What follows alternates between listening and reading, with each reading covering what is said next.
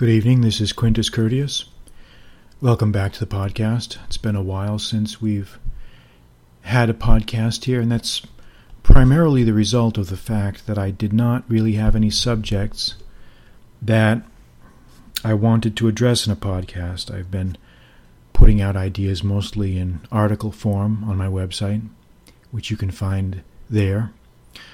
But it uh, occurred to me that uh, we should make a podcast here. It's been a while, so let's try to let's try to do that. And the subject of this podcast is a subject that we've talked about in one way or another in previous podcasts, and that is the willingness to do what is necessary to accomplish the goal. The willingness to do what is necessary to get the job done. Doing that which is necessary and that which is required. And one of the ancillary subjects of this podcast is also going to be the willingness of those in power to delude themselves, or the willingness of those who hold power to find excuses for why they should not do what they need to do, and their preference for being entertained by empty phrases, empty words, and meaningless vanities. And this is a very common thing with power, and with people in general, for that matter. And it's something that we should all reflect upon here. And I think there's no better way to do this than to talk about Sun Tzu's The Art of War, which came into my mind uh, last week as we were playing around on Twitter. And it just occurred to me that one of the best illustrations of this principle of the willingness to do what is necessary comes in the, the prologue to Sun Tzu's Art of War. So I want to read a very short passage here, which I'm going to take from Samuel B. Griffith's uh, wonderful translation of Sun Tzu, which I've had for many decades. It was issued to me first in the basic school back in 1990 in the Marine Corps, and I've uh, held on to it ever since. And I think once I finish reading this, you'll understand why I think it's so important to reflect on. So let's let's do this here. The section here is entitled Biography of Sun Tzu. So let me go ahead and read this, doing my best obviously to pronounce these Chinese names, and I make no claim to have any knowledge of the Chinese language, um, purely dependent on the um, anglicizations here in the text. So just bear with me, those of you who do know Chinese. And it says here Sun Tzu was a native of Qi, who, by means of his book on the art of war, secured an audience with Ho Lu, king of Wu. Ho Lu said, I have read your thirteen chapters, sir, in their entirety. Can you conduct a minor experiment in control of the movement of troops? Sun Tzu replied, I can. Ho Lu asked, Can you conduct this test using women? Sun Tzu said, Yes. The king thereupon agreed and sent from the palace 180 beautiful women. Sun Tzu divided them into two companies and put the king's two favorite concubines in command. He instructed them all how to hold halberds. He then said, Do you know where the heart is, and where the right and left hands and the back are? The women said, We know. Sun Tzu said, When I give the order front, face in the direction of the heart. When I say left, face towards the left hand. When I say right, towards the right and when I say rear, face in the direction of your backs. The women said, We understand. When these regulations had been announced, the executioner's weapons were arranged. Sun Tzu then gave the orders three times and explained them four t- explained them five times. After which he beat on the drum the signal face right. The women all roared with laughter. Sun Tzu said, If regulations are not clear and orders not thoroughly explained, it is the commander's fault. He then repeated the orders three times and explained them five times, and gave the drum signal to face to the left. The women again burst into laughter. Sun Tzu said, If instructions are not clear and commands not explicit, it is the commander's fault. But when they have been made clear and are not carried out in accordance with military law, it is a crime on the part of the officers. Then he ordered that the commanders of the right and the left ranks be beheaded. The king of Wu, who was reviewing the proceedings from his terrace, saw that his two beloved concubines were about to be executed.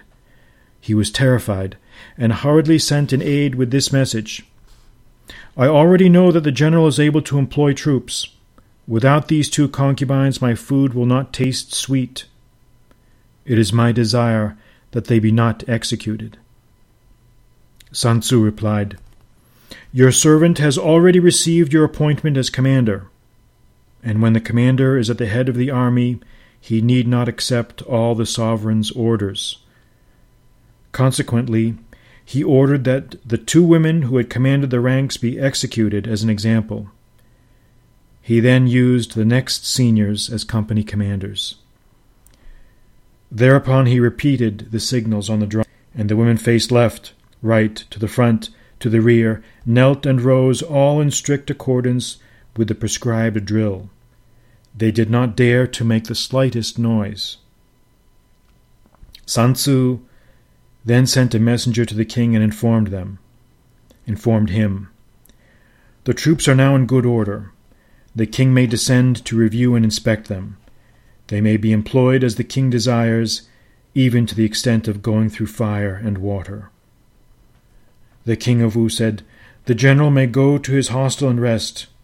I do not wish to come to inspect them. Sun Tzu said, the king likes only empty words. He is not capable of putting them into practice. Ho Lu then realized Sun Tzu's capacity as a commander and eventually made him a general. All right. Let's discuss this passage here. First of all, you know what a halberd is. It's an ancient weapon which was a combination of a spear and battle axe. But consider this very, very compelling introduction. What a fantastic anecdote. What a brilliant anecdote that is. Now, whether this actually happened or not is unclear. It's certainly possible, but seems to strain the credulity to think that a general would dare to have the king's two favorite concubines executed, although we don't know. We can never really know for sure. Perhaps something like it did happen. Perhaps not. In any case, it's irrelevant. The point is, the point is that the author of that anecdote is making a point, and that is that number one, Sun Tzu was a man of ferocious discipline, a man who understood the necessity of getting the job done, a man who was not afraid to do that, that which was necessary to get the job done. And sometimes when you are in a situation where you have to do something, you can't prevaricate, you can't hesitate, you can't waste time. You have to do what is necessary to get the job done. And I think that's important to understand. Now, obviously, not all of us are going to be faced with situations like this, with reviewing troops or with with uh, uh, going into battle or things like that. But all of us in our lives, every one of us, has to face severe challenges, severe tests, severe trials, severe challenges. That which confounds the soul, things that confound the soul and challenge the intellect. And when those moments come along, we have to be willing to do that which is necessary to get the job done. Because it's often misunderstood that people don't know what they need to do. They don't really understand what they need to do. I've never believed that. They know, people know what they need to do. The problem with life is not so much knowing what to do. The problem that people encounter is a failure of will in carrying out the necessary actions needed to solve the problem. This is where people stumble or fall or hesitate. They are unwilling to do that which is necessary to deal with the situation. And that really is the lesson of this little prologue from The Art of War. And as I said in the beginning, an ancillary lesson of this anecdote is that there are many people who like to be deluded by sweet words. They want to hear what they need to do, but they're not really truly committed to actually carrying out what needs to be done, just like the king in this example. He said, No, I don't need to inspect the troops. He told uh, Sun Tzu, I don't need to inspect the troops. That's okay. That's all right. And Sun Tzu saw right through it that, that what he was dealing with what he was dealing with was someone who was squeamish and did not really understand the level of discipline it takes to solve a problem. It takes a very high level of focus, dedication, and ruthless discipline to really solve problems in life. And you will find as you go through life that there are two different types of people. There are those who are willing to do what is necessary to get the job done. And then there are those who are not willing to do what is necessary to get the job done. Those who would prefer to be appeased by sweet words, honeyed words, but don't really want to take action. And is not this the truth? How many people do we know that fit this description in our lives? They want to hear what they need to do, but they don't really want to do what they need to do. And this is something that needs to be kept in mind. It really needs to be kept in mind. So that's something I think we should think about. And you know, along those lines, I've been watching in the past few days, the past week actually, this uh, uh, Ken Burns special on the Vietnam War which is a great series. If you get a chance to see it, you you really should see it. I mean, we've we've all read. and I've read a lot of books about the Vietnam War, and I've seen documentaries about it. But it's always good to see the historical events there interpreted. You know, every with every generation, every uh, new perspective that's placed on it. But again, what shines through in this documentary about the Vietnam War is that the reason why the North, Vietnam- North Vietnamese succeeded and the United States did not was because they were prepared and willing to do that which was necessary to win. They were simply prepared to absorb more punishment, to exert greater efforts, to put in more lives, more men, more skin in the game, frankly, for lack of a better phrase, than the United States was. And when you're faced with that kind of situation, you, you just can't win. You, you, just can't win, no matter how much you try to sugarcoat it. And you can apply this lesson about the willingness to do what's necessary to almost any scenario. And I think we see it also in modern American politics, the current situation that the country is in now, where we're facing severe problems, severe structural problems on all levels economic, social, political, educational, health, infrastructure. I mean, the list goes on and on and on. And there are problems that are deeply symptomatic that have not been addressed by any of the leaders that we've had in the past, what, 30, 40 years and they just continue to get worse and worse and worse. Because no one is really willing to do what is necessary of either party. Either party. Both of them are guilty of the same level of moral cowardice, the lack of moral integrity, to do what is necessary, to fix problems that need to be fixed. They're unwilling to do what is necessary to fix the problems that need to be fixed.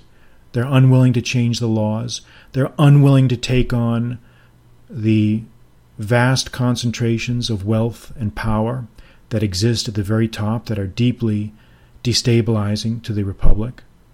They're unwilling to reform laws that need to be reformed, to rebuild the infrastructure, to provide for the education, the health, welfare of its citizens. They're unwilling to do this. Unwilling to do this.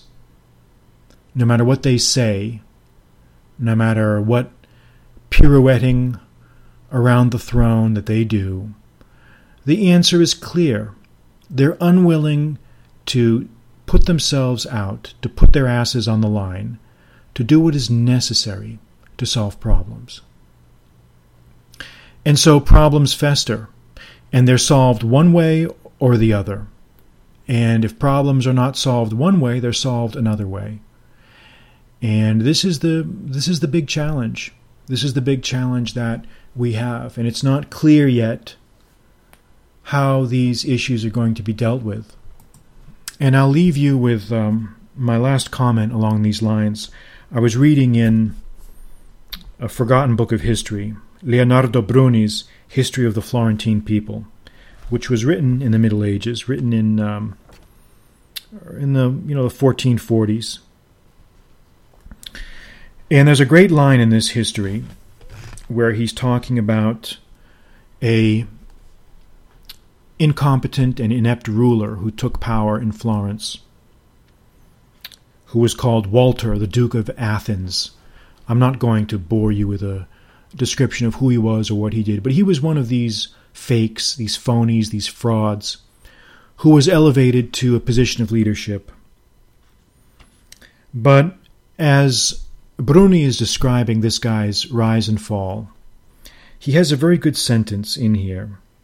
He says, and the sentence uh, the sentence is in Latin, so I, I am just going to read my own translation of it. But basically, what he says, he says, uh, it will become obvious that citizens should dread nothing more than servitude. And the elites will learn that nothing is more disastrous than immoderate and uncivil arrogance. And this is uh, this quote is found in Book Six, uh, section 117, Book 6, Section 117. If anyone's interested, if anyone has the book, which I doubt, but I'll give it anyway. And so again, uh, he's he's basically saying for for citizens uh, citizens of a of a uh, of a civil state should be fearful of nothing more than than subservience, than, than servitude, being reduced to a level of servitude. And the elites, in those days it was called lords, uh, should should be aware that nothing is more disastrous to the health of a civil uh, polity than uncivil arrogance, than arrogance and greed. And it was true in 1440, it was true in 1940, and it's true now. Nothing has changed. So, the lesson here is, as we get back to Sun Tzu, and again, I'm using that lesson not really in a military context, but in a social context. If leaders are not willing to do what is necessary to solve problems, then they create more problems. They postpone, and they postpone problems, and they create, they increase divisions, they increase divisiveness, and they essentially um, uh, are disastrous as rulers. And so these are the things that we need to be thinking about. So again, it's a very broad lesson. It's a it's something that you can apply to any area or aspect of your life. But just think about that when you're when you're look you and I cannot control the outcome of world events. You and I are just people. We're just citizens we have no control over what happens or what goes on or, who does what or who says this or who says that. All we can really do is focus on ourselves and on the sphere of influence that we can exert influence over. which is very, very limited. And I think you can apply this lesson of doing what is necessary to any aspect of your life. So just think about that. But also, we also have an obligation to be aware of what's going on. And we have an obligation to know that history does have a way of repeating certain patterns. And we have to be aware of that so we can understand what's going on around us. So we can pierce through the propaganda, the nonsense, the distractions, the obfuscations that we see all around us. So think about that. Think about that. I'm Quintus Curtius. Good night.